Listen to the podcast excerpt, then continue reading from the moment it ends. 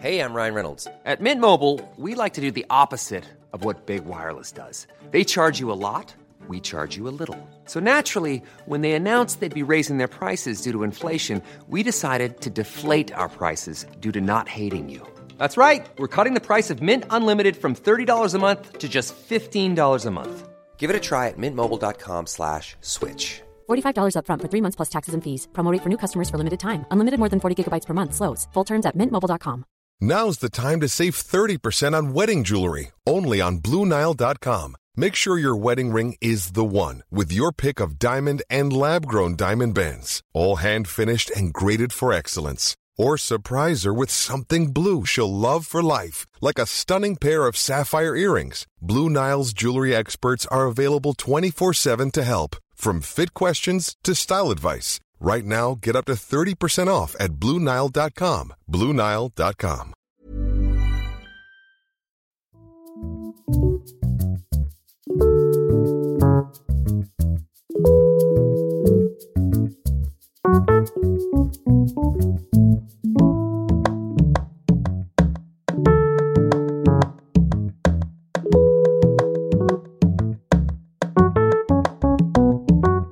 Ja men visst är det din tunnhårige vän som är tillbaka för ett nytt avsnitt av Sinnessjukt podden som du i och för sig tycker är lite intressant ibland men som du egentligen mest lyssnar på för att du inte riktigt har fattat hur man tar bort prenumerationen. Det är vad det är. Jag heter i varje fall Christian Dahlström och jag tycker att du borde vänta med att avprenumerera åtminstone tills du har hört hela den här intervjun med dagens gäst som är WeMinds VD Urban Pettersson Bargo. WeMind Psykiatri är enligt bolaget själva numera Sveriges näst största privata vårdgivare i psykiatrin med cirka 340 medarbetare på 17 enheter i fyra landsting. Vi har nämnt WeMind någon gång tidigare i podden. Jag tror till exempel att jag och Therese Lindgren pratade om att vi båda har varit patienter hos WeMind i avsnittet där hon gästade podden. Jag eh, träffade i varje fall Urban på Mental Health Evening i oktober förra året där han var en av talarna på galan och jag... Eh, vad var det jag gjorde där nu igen? Jo, just det. Just det. Jag tog emot eh, Psykiatrifondens stora fördomspris. Oh, där ser man, det är spännande med minnet att man liksom först minns man inte, sen minns man. Och så. Äh. Jag och Urban sågs i varje fall på en lunch i höstas och jag träffade även hans vapendragare tillika WeMinds vice vd Thomas Tegenmark ungefär samtidigt och fick höra mer om hur de har byggt upp WeMind sedan typ 2007. Jag frågade för övrigt Urban om jag kunde få en intervju med honom redan då i höstas men sen tog eh, kombucha-granskningen all min tid och det hanns inte med helt enkelt. Sen träffade jag dock Urban igen nu i maj och påminde om den utlovade intervjun och han hade inte ångrat sig som tur var. Eftersom han hade varit, Eh, får man säga, väldigt öppen om både sin egen familjs historia inom psykiatrin och eh, kring bolaget och branschen och så vidare när vi hade setts så frågade jag honom extra inför den intervjun ifall det var någonting av det vi pratade om som han inte ville prata om i podden. Men han eh, kunde inte komma på någonting sa han, så det var bara att ösa på tänkte jag. Som lite extra bakgrund till intervjun hade jag dessutom både av en väldigt nära vän och av andra hört att WeMinds verksamheter funkar rätt dåligt på sina ställen just här i Stockholm. Jag kände därför ett eh, lite extra ansvar både att göra väldigt grundlig research inför intervjun men också att eh, ställa frågor om just det som inte funkar. Om det blev för många eller för få kritiska frågor är väl upp till er att avgöra tänker jag. Men jag kände i varje fall att jag gjort väldigt ordentlig research. Jag tog till exempel hjälp av en revisor för att gå igenom WeMinds senaste årsredovisningar för att se om det fanns några oegentligheter där. Det fanns det inte kan jag avslöja redan med en gång, men jag läste även IVO-inspektioner och pratade med flera anställda på IVO IVO som alltså är Inspektionen för vård och omsorg som sköter tillsynen av hälso och sjukvården. Kontakten med IVO var lite krånglig ska jag ärligt medge, men eh, det fanns så vitt jag kunde förstå inte mer än något enstaka kritikbeslut mot WeMind där IVO alltså efter utredning kommit fram till att man agerat felaktigt hos WeMind. Det betyder inte att allting fungerar bra överallt i WeMinds verksamheter och det frågar jag självklart Urban om. Han säger också själv att IVOs tillsyn är otillräcklig i psykiatrin under en passage där vi pratar om eh, WeMinds HVB-hem på tal om att HVB-hem har ett eh, betydligt bättre tillsynssystem än psykiatrin i övrigt. Förutom ekonomin och eh, deras IVO-ärenden har jag dessutom pratat med ett ganska stort antal människor med insyn i branschen, allt från läkare och personal på SKL till sjukvårdspolitiker och andra för att få en bild av WeMind och branschen i stort. I eh, den bästa världar hade jag såklart kunnat göra ännu mer och jag missade tyvärr ett par givna följdfrågor märkte jag efteråt, eh, vilket irriterar mig enormt, men jag tror ändå att ni kommer att tycka att den här intervjun är väldigt intressant, ärligt talat. Och just det, en sista sak innan vi börjar. Konferensen Sime som jag nämner i en fråga grundades av Urban och Beata Wickbom, men inte Ola Halvarsson som jag säger. Ola tog över konferensen ett par år senare och är väl den som har gjort konferensen global tror jag man kan säga. Men det är en oviktig detalj egentligen så det kanske kan kvitta. Med det lite för långa introt avklarat har det blivit dags för del 1 av 4 av den här drygt två timmar långa intervjun med Urban Pettersson Bargo som skedde på WeMinds huvudkontor på Sankt Eriksgatan 44 på Fridhemsplan här i Stockholm dagen innan midsommarafton, alltså den 20 juni och vi börjar som vanligt med en faktaruta. Varsågoda.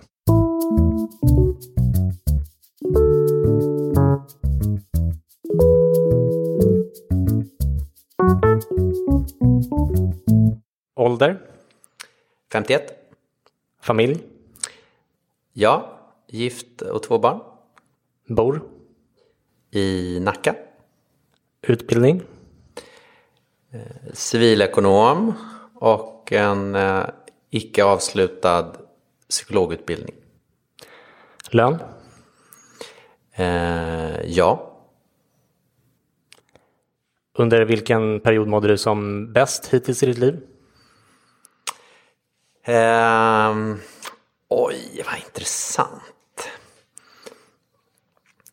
Jag eh, mådde bra under den tidiga uppväxten.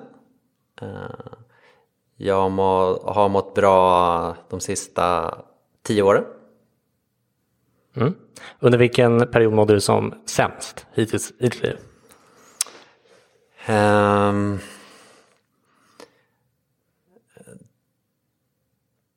delar av tonåren men, men tid, tidiga vuxen, alltså mellan 20 och 25.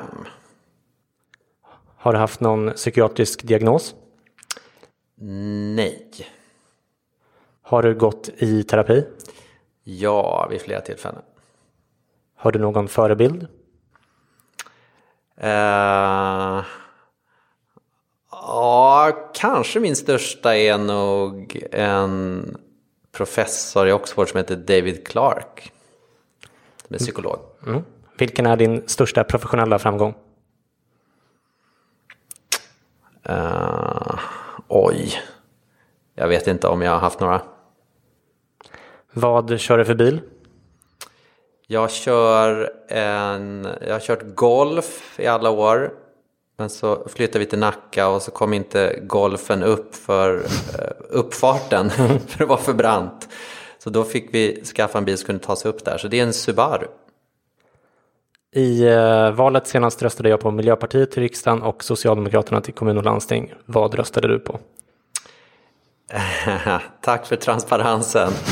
Eh, det vill jag hålla för mig själv. Mm. Har du något motto? Eh, nej. När var senast du grät? Oj, jag, jag gråter ofta eh, av olika anledningar. Eh, jag grät på mina barns avslutning senast för några dagar sedan. När var senast du var onykter? Ehm, eh, när var det? Det beror kanske på vad du menar med onykter. Men jag drack lite vin i helgen. Om man tittar in i belastningsregistret, hittar man någonting på dig då? Ehm, ja, det är nog preskriberat. Men jag, eh, jag dömdes för olaga intrång i Uppsala tingsrätt för 30 år sedan. Oj då, okej. Eh, vad läser du? Får jag kommentera det bara? Du du måste vill. komma med någon följdfråga kring olaga intrång. Det låter ju lite Ja, sådär. men 30 år sedan. Det, då... Ja. Jag har också gjort uh, olaga intrång, inte blivit dömd för det dock. Så att, Nej, eh, ja. jag, jag satt mig på ett tåg som skulle gå fem, år, fem, fem eh, timmar senare. Och det var en väldigt kall morgon. Eh, så att jag hittade att det var ett fönster öppet på tåget. Så vi gav oss in ett antal personer som stod och frös. Så jag hjälpte dem in på tåget eh, och så somnade vi. Och så kom det en väktare. Och alla som jag hade hjälpt sprang därifrån och det var bara jag som legitimerade mig. och så hade de haft problem med skadegörelse eh, där. Så att de var ganska hårda och tuffa. Och då väckte de allmänt åtal Oj. mot mig. Och så blev jag dömd några dagsböter för olaga intrång. All right. eh, vad läser du? Ehm, jag läser eh, tidningar och böcker och eh, f- så mycket jag kommer åt för att eh, försöka förstå psykiatrin. Vad lyssnar du på? Eh, jag lyssnar på rätt mycket poddar. Eh, på cykeln hem, hem och, och från jobbet. Eh, och eh, musik. Vad ser du på? Eh, mycket mindre tv-serier än vad jag skulle vilja. Eh, så att jag hinner inte titta så mycket. Vad använder du din smartphone till? Den använder jag till att ehm, eh, ringa och smsa med. Eh, Whatsappa med familj och vänner framförallt. Jag tänkte att vi skulle börja med att prata lite kort om dig Urban och din bakgrund. Du är utbildad psykolog, eller nästan då, eh, och eh, har även ekonomutbildning från Handels här i, skol, i, i Stockholm. Eh, men du har i beskrivningen av din föreläsning också beskrivit föreläsningen som en djupt personlig föreläsning om Urbans egna upplevelser av en illa fungerande psykiatri och hur han kom till insikt om vad som måste göras. Det är en berättelse om det nödvändiga i att lysa upp slutna mörka behandlingsrum. Slutcitat. Hur har eh, ditt eh, förhållande till psykisk sjukdom och psykiatrin sett ut genom åren skulle du säga? Eh, jag har en familjemedlem som eh, har eh, som debuterade i unga år med psykisk ohälsa. Och vi har, eh, och har varit i behov av, av kroniskt stöd Ehm, under många år, min syster. Så det där har ju varit en jätteresa för oss som familjesystem. Från eh, mycket eh, skam och inte vilja se och inte vilja förstå till eh, mycket eh, otrygghet och frustration över den resan som, som hon har haft i psykiatrin. Ehm, jag trodde ju inte att jag skulle jobba med det. Ehm, men jag bestämde mig en söndag för nu 17 år sedan att jag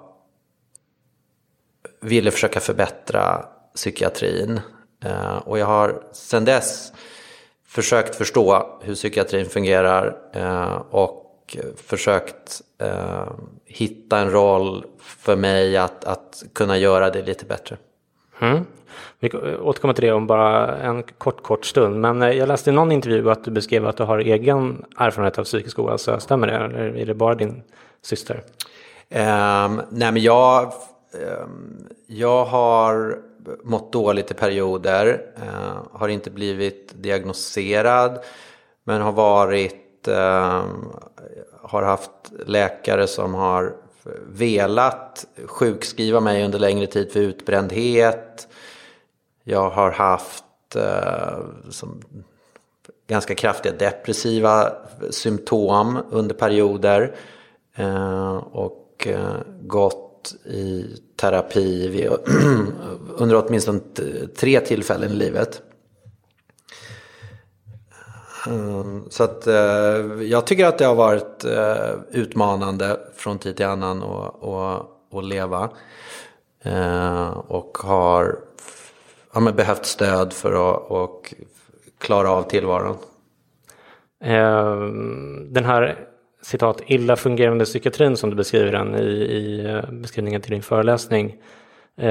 På vilka sätt har det blivit tydligt för dig att den har fungerat så illa? Vad är det som inte har funkat, tycker du?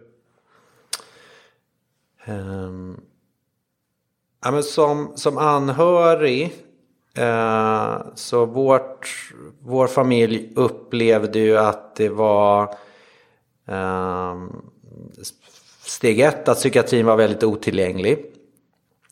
Det var, det var svårt för oss att, uh, att få hjälp och stöd från början. Ehm, och sen så har det varit en dålig kontinuitet. Där ehm, läkare och annan personal har, har kommit och gått. Ehm, det har varit en, ja, men en, en relativt dåligt bemötande har min, min syster upplevt vid många tillfällen. Ehm, det har varit väldigt oklart för oss vilken typ av vård hon borde få, vilken typ av vård hon får. Det har varit dålig uppföljning av eh, effekt av de här, den här vården och, och den medicin hon har fått. Ehm, ja, det är väl i kort sammanfattning. Hur, hur, bra eller dålig hjälp har du själv fått? För någonstans blev du ju frisk också. Då. Eh, hur gick det till? Um, ja, men jag, uh, jag tycker att jag, att jag har fått, uh, att jag fick ett okej okay stöd. In, jag var aldrig inne i psykiatrin. Utan har gått, uh, har gått privat och psykolog vid några tillfällen. så jag har liksom ingen, ingen egen erfarenhet av psykiatrin. Okej. Okay. Eh, vi ska återkomma till hur allt det här har påverkat dig att starta WeMind där vi sitter idag. Ehm, men jag vill också prata lite kort om din bakgrund som IT-entreprenör. För efter Handelshögskolan jobbade du eh, två år på Procter Gamble innan du började i Kinnevik-koncernen som vd på ett företag som hette Everyday Communication och sen jobbade du i fyra år på Spray då du 96 tror jag också tillsammans med Ola Halvarsson och Beata Wickbom startade Sime som är en IT-konferens som numera är jättestor och där du vad jag har förstått fortfarande är delägare på något sätt. Och vi ska inte dröja allt för länge vid det här men, men eh, hur skulle du beskriva de här IT-åren för dig? Um, Nej, men jag var intresserad av datorer och teknik i, i tonåren. Ehm, och sen så började jag jobba på några större företag. Ehm, jag var förvånad eh, och besviken över de här arbetsmiljöerna. Ehm, jag tyckte att det var Ehm. ja, men det, var, det, var, det var stora maskiner som, där, där man inte blev... Uh, jag kände mig väldigt betydelselös. Uh, och in, inte sedd i de här stora strukturerna. Uh, så det väcktes en, en vilja att försöka skapa en organisation och en arbetsmiljö som fungerar på lite annat sätt. Och så kom internet Eh, och då väcktes en vilja att försöka ehm, eh, i det här nya fältet vara med och skapa en, en arbetsmiljö som eh, var inspirerande och, och som, som såg även under, unga människor. Ehm, så då var jag med väldigt tidigt efter den här Kinneviksresan då jag lärde mig förstå lite mer kring internet.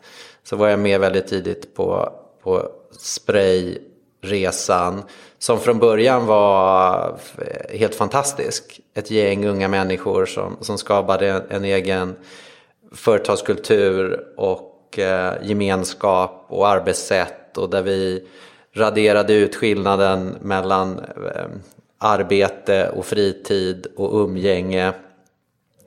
Och hade väl extremt eh, inspirerande och roliga år.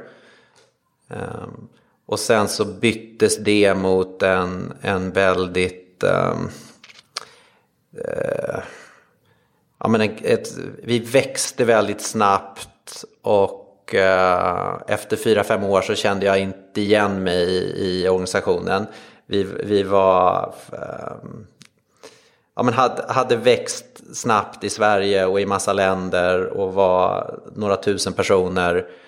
Och då, då valde jag att lämna. Var det någonstans i de eh, liksom, eh, förhållandena av dåliga arbetsvillkor eller stress och så som du själv fick någon slags utmattningsreaktion? Eller? Det, var, det var faktiskt Eh, ett par år senare.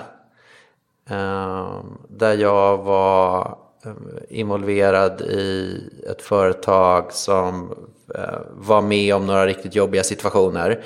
Eh, och mycket av ansvaret landade på mig.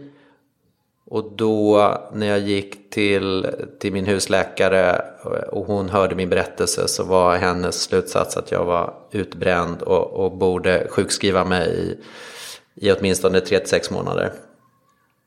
Jag tackade nej till det och försökte hantera det på annat sätt och det, det gick bra till slut.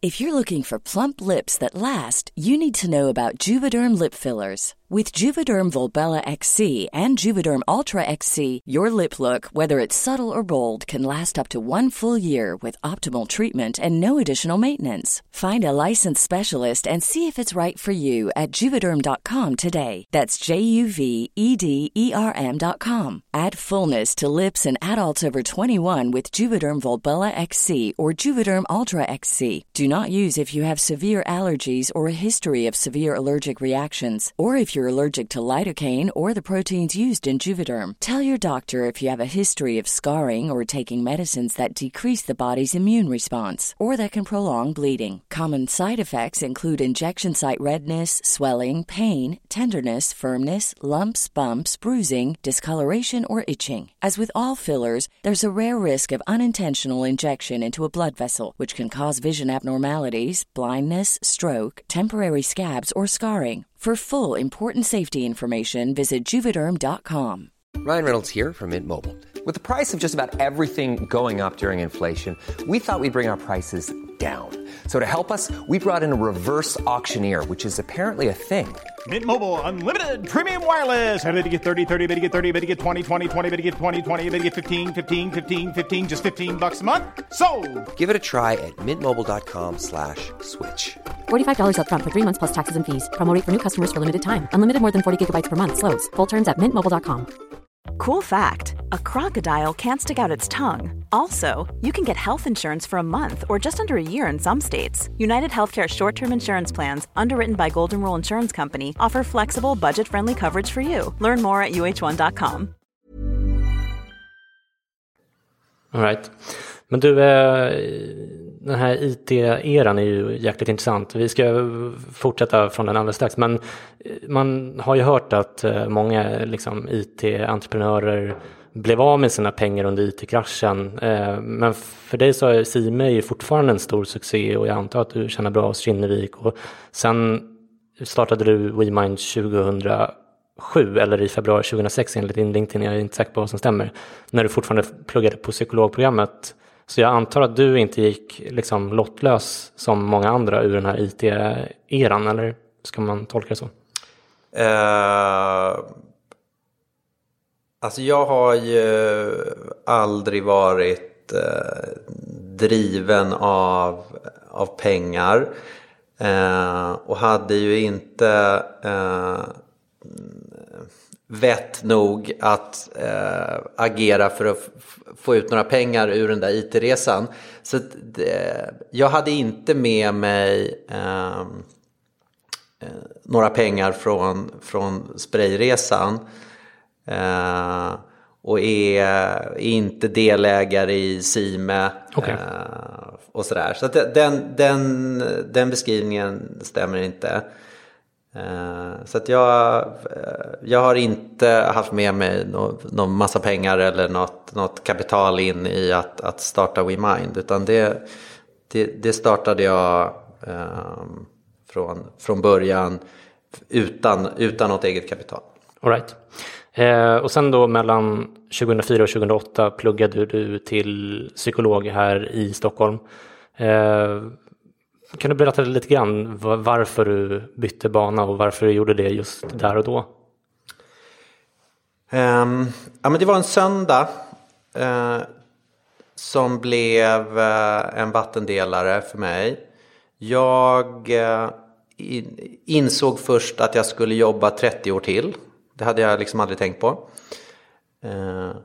och så tänkte jag så här, okej, okay, jag, var, jag var någon slags IT-konsult.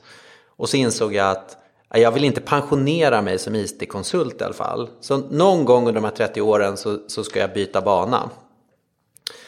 Eh, och då kom ju tanken, men vad skulle jag vilja göra då? Det var en, det var en ganska lyxig tanke där, där jag kände att eh, alla dörrar var öppna. Jag skulle kunna börja om baserat på vad, vad jag faktiskt ville göra och tyckte var viktigt.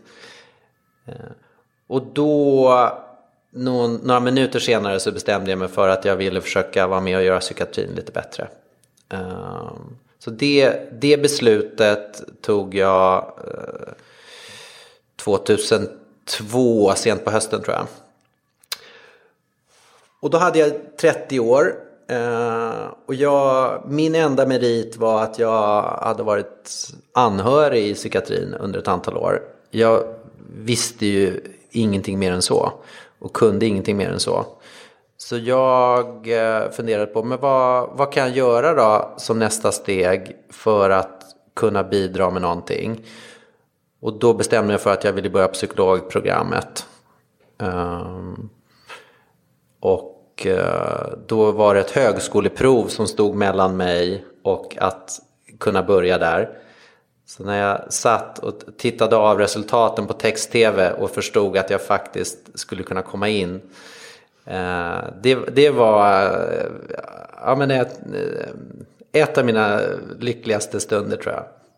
Ja, men då, då har vi något gemensamt. Det var högskoleprovet som fick mig på ekonomprogrammet också. Vad fick du på högskoleprovet? Eh, 2,0. Sen startade du eh, WeMind då 2006-2007 någon gång. Eh, men du avslutade alltså inte dina psykologstudier. Var, varför drog du igång WeMind istället då så att säga? Eh, jag började på, på psykologprogrammet och då hade jag en ganska vag bild av vad, vad jag skulle bidra med och vad psykiatri var. Ehm, jag trodde jag skulle gå som lärling hos någon stor mästare. Eh, sen under utbildningen så förstod jag att det, det finns eh, eh, det finns metoder eh, och, och, och eh, strukturer eh, som, som inte bara, som man, in, man behöver inte vara eh, 60 år och, och gråhårig ehm, för att kunna hjälpa andra till ett bättre liv. Ehm, så det var liksom första insikten. Ehm, och sen så hände någonting, det började komma fram världsledande svensk forskning som visade att man ehm, på distans skulle kunna hjälpa människor. Och de första så här, digitala behandlingsmetoderna började, började tas fram. Och då insåg jag att ja, men med min bakgrund och mitt intresse för, för psykologi och psykiatri eh, så kanske jag skulle kunna ha någonting att bidra med där. Så jag började liksom laborera under studierna med eh, behandlingar över nätet eh, för att se om, om jag skulle kunna bidra med någonting. Eh, det var egentligen startpunkten. Det var det som fick mig att redan under studierna våga eh, börja eh, experimentera. Och sen så satte vi upp en liten, liten klinik i Stockholm.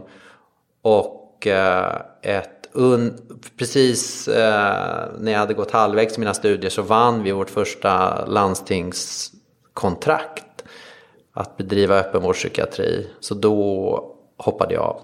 Det låter ju otroligt. Hur, hur gick det ens till att ni fick det där första kontraktet? Um, vi hade startat en verksamhet um, fokuserad på, på ångest och depression. Och uh, då tog man ett politiskt beslut att förstärka vården, öppenvårdspsykiatriska vården med några specialistmottagningar kring ångest depression. Och eh, framför liksom de, de stora vårdjättarna så, så lyckades vi vinna det avtalet 2008. Och det var egentligen startpunkten till, till det WeMind har blivit senare. Eh, var det då den mottagningen där jag gått på Rensgatan eller? Ja, exakt. Så det var där det startade så att säga.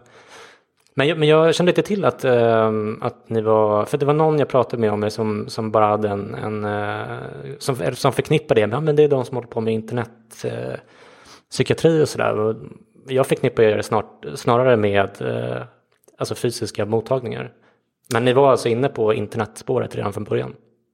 Ja, det var, det var det som fick mig att, att våga Eh, våga börja experimentera. Och det, så det var, det var den första visionen, att det var det vi skulle bidra med.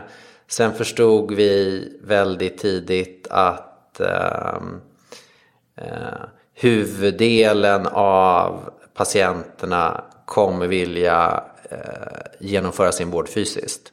Så att vi, vi har fortfarande, vi, vi tror på eh, digitala kontakter och, och digitala verktyg. Men vi är ju framförallt en fysisk vårdgivare, absolut. Mm. Eh, vilka var det förutom du som startade WeMind? Det var jag eh, från början som, som eh, drog igång det. Eh, och sen har det varit en, en, ett antal super, superviktiga personer. Men där eh, psykolog eh, Thomas Tegenmark eh, är väl den som har varit eh, allra viktigast eh, i den här resan. Så han kom in jättetidigt efter, efter vår start eh, och var med och startade vår första fysiska klinik. Eh, och, och har varit liksom, ja, men arkitekten bakom vårt, vårt eh, vårdinnehåll och, och våra uppföljningar av vården. Och, stor del av kvalitetstänket. Mm. Eh, jag träffade honom här alldeles innan vi började, eh, så han sitter här i rummet bredvid faktiskt. Eh, men du, om man vill förändra psykiatrin så finns det ju ett uppenbart alternativ till att starta eget och jag kan väl i och för sig förstå varför du inte valde det, men du kan i alla fall berätta för lyssnarna varför du inte försökte att liksom förändra systemet inifrån, alltså som anställd inom landstinget och så. Vad, vad gjorde du, eller varför valde du bort det? Så att säga? Ehm, det var, jag hade ju inte en tanke på att göra något, någonting eget. Ehm, när jag bestämde mig för att lägga 30 år på att förbättra psykiatrin så fanns det, det fanns inga privata alternativ överhuvudtaget vid den tidpunkten. Eh, som jag kände till i alla fall. Ehm, så att jag hade lagt allting med entreprenörskap och allting bakom mig. Ehm, jag skulle jobba i psykiatrin. Under mina studier så så scoutade jag efter goda exempel i psykiatrin. Eh, som jag skulle kunna ta del av och, och kanske lära mig någonting av och på sikt eh, hjälpa, eh, eh, försöka hjälpa dem att utvecklas. och väldigt ofta så hade hon slutat. Och då visade det sig att som halveringstiden på, på goda initiativ Eh, i psykiatrin, i alla fall vid den tidpunkten, var ganska kort. Det var ofta eh, kortsiktiga stimulansmedel eller, eller eh, forsk, eh, forskarstipendier som ledde till att man utvecklade nya behandlingsmetoder. Eh, man eh, publicerade goda resultat. Eh, men det fick ganska sällan fäste i de här organisationerna. Så när initiativtagaren hade slutat vid den här tidpunkten eh, så, så var det oftare än, än motsatsen så, så lämnar det där inte så mycket spår efter sig. Ehm, så då insåg jag att eh, jag skulle kunna lägga 30 år i den här strukturen och, och kanske inte göra så mycket nytta i slutändan. Då bestämde jag mig för att min, min sista chans var att försöka sätta upp ett exempel vid sidan om som med någon slags katalytisk kraft skulle kunna vara med och, och, och förändra systemet till det bättre. Eh, hur kommer det sig att ni eh, valde att driva som aktiebolag istället för, för det finns ju ideella stiftelser där, som gör ungefär samma sak. Vad är fördelarna och nackdelarna med de olika alternativen? Bra fråga. Eh, jag har väldigt många gånger velat ha det i stiftelseform och haft långt framskridna planer på att göra just det. Eh, det knepiga med stiftelser, om man inte har enormt mycket pengar själv eh, eller redan vid starten av stiftelsen får enormt mycket pengar är att om du någon gång under din verksamhetsutveckling skulle behöva pengar eh, så är det väldigt mycket svårare som stiftelse eh, att liksom trygga eh, bolagets utveckling. WeMind har ju vid fyra tillfällen mellan 2007 och 2011 behövt pengar för att överleva. Mm. Och då har vi eh, kunnat få det för att vi är ett aktiebolag. Så det har liksom det har räddat och tryggat oss att vi haft möjligheten att ta in externa ägare som kan, kan stötta bolaget. Jag pratade med en eh, person, jag tror att det var någon sjukvårdspolitiker som sa att det på sätt och vis också kan vara lättare för landstinget att göra affärer med ett aktiebolag eftersom man har liksom lagstadgade krav på liksom öppenhet kring alltså bokföring och andra grejer. Eh, skriver du under på det också eller skulle det vara ett problem? Alltså det, kan det vara svårare att få upphandlingar som ideell förening?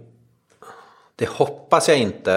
Eh, det, det har jag inte förstått i så fall. Att det skulle finnas en sån problematik. Eh, det har inte legat bakom att, eh, att vi inte har valt eh, i slutändan att bli en stiftelse. Även okay. om jag väldigt många gånger faktiskt har, har velat vara det. Jag tänker um, att en del lyssnare kanske förknippar AB med liksom eller tänker då att man driver ett AB i akt och mening att tjäna pengar och sälja bolaget eller vad det nu kan vara. Men jag har hört en fågel kvittra i mitt öra att eh, du eller ni då blivit erbjudna ganska stora summor för att sälja WeMind ganska tidigt i, i er liksom, eh, eh, process. Men tackat nej då, stämmer det? Uh, ja, det stämmer och det, eh, det har ju varit baserat på en, eh, en missuppfattning att vi, att vi skulle vara till salu eller att, att, eh, att vi skulle vara intresserade av att sälja. Så vi har blivit approachade vid ett antal tillfällen. Eh, men för mig är det, eh, ja men går eh, stick i stäv med varför vi finns till och, och våra framtidsplaner. Jag hoppas och tror att vi under de närmaste 30, 40, 50 åren, jag har tänkt hålla på 15 år till i alla fall, eh, men att vi även efter det fortsätter att vara en reformerande kraft i, i svensk psykiatri. Och då tror jag att det kommer vara superviktigt hur vi ägs och av vilka. Och jag har varit otroligt noggrann med att att eh, ha en ägarkonstellation som inte gör det här eh, för, för pengarnas skull utan har sin huvuddrivkraft i att vara med och, och, och göra psykiatrin bättre. Eh, så att hur vi ägs och av vilka tror jag kommer vara helt avgörande för våra möjligheter att fortsätta göra nytta. Eh, så det har varit helt otänkbart för mig att sälja men, men eh, vi har fått eh, ganska många sådana såna förslag. Och det har varit ganska mycket pengar då gissar jag som de har. Är det de stora koncernerna som har, alltså Capio, Aleris och vad de heter, som har varit intresserade då? Det har varit några av dem och det har varit andra typer av investerare i olika konstellationer. Ja, där hade vi första delen av min intervju med WeMinds VD Urban Pettersson Bargo. I nästa del som kommer om ett par dagar pratar vi mer om skillnaden mellan aktiebolag och stiftelser. Vi pratar även om de mottagningar i sydöstra Stockholm som WeMind tog över från Capio förra året och Eh, om vad det är som inte riktigt har funkat där och vad de gör för att försöka förbättra verksamheten. Vi pratar även om upphandlingssystemet och bristerna i det. Jag frågar vad han gör om han vet att någon psykiatriker på en mottagning de har tagit över visar eh, så att säga Peter Teleborian eska tendenser. Eh, vad kan han egentligen göra som arbetsgivare för att skydda sina patienter från personal som inte sköter sitt jobb helt enkelt? Vi pratar även om hyrläkare ifall WeMind använder sig av hyrläkare och varför det kan vara olämpligt att göra det inom psykiatrin. Sen i del tre som kommer ytterligare ett par dagar efter det pratar vi bland annat om internetpsykologer. WeMind sköter ju min doktors videopsykologsamtal som en del av er kanske känner till redan. Urban får berätta vad han tycker om tariffsänkningen som eh, SKL beslutade om nu i juni. Vi pratar även mer generellt om kritiken mot internetläkarna och eh, vilka möjligheter och fallgropar han ser för den branschen som helhet de närmaste åren. Dessutom pratar vi om eh, WeMinds HVB-hem och hur den branschen har påverkats av Jan Emanuel Johansson och eh, Bert Karlsson. Men eh, framförallt i den delen så pratar vi om vikten av eh, transparens inom psykiatrin och om ni bara ska lyssna på en enda del av den här intervjun med Urban så tycker jag att ni inte får missa just den. För det var otroligt intressant att höra hans resonemang om varför han till exempel menar att psykiatrin aldrig kommer att få mer pengar utan just ökad transparens. Förutom det frågar jag även ifall de är allt för diagnosfokuserade på WeMind och varför de är besatta av att mäta utfallen av sin vård. Sen den avslutande del nummer fyra handlar om Urbans engagemang i psykiatrifonden och varför han menar att man måste mångdubbla stödet till psykiatriforskning. Men jag frågar även om det är svårt för dem att bibehålla kvaliteten när de nu växer så snabbt och varför det är så svårt att få tag på psykiatriker i Sverige. Men självklart handlar den sista delen främst om era lyssnarfrågor förstås. Jag fick väldigt många sådana inför intervjun och om mina frågor delvis var kritiska och eh, insinuanta så var era frågor även de rätt kritiska får man säga för att inte säga oförskämda men väldigt intressanta som vanligt. Eh, jag hann med alla förutom två tror jag eh, som jag tyckte han redan hade svarat på i podden. Okej, det har blivit dags för mig att återvända till Batman-grottan här på Roslagsgatan 19. Ta hand om er där ute tills vi hörs igen. Puss och kram, hej då!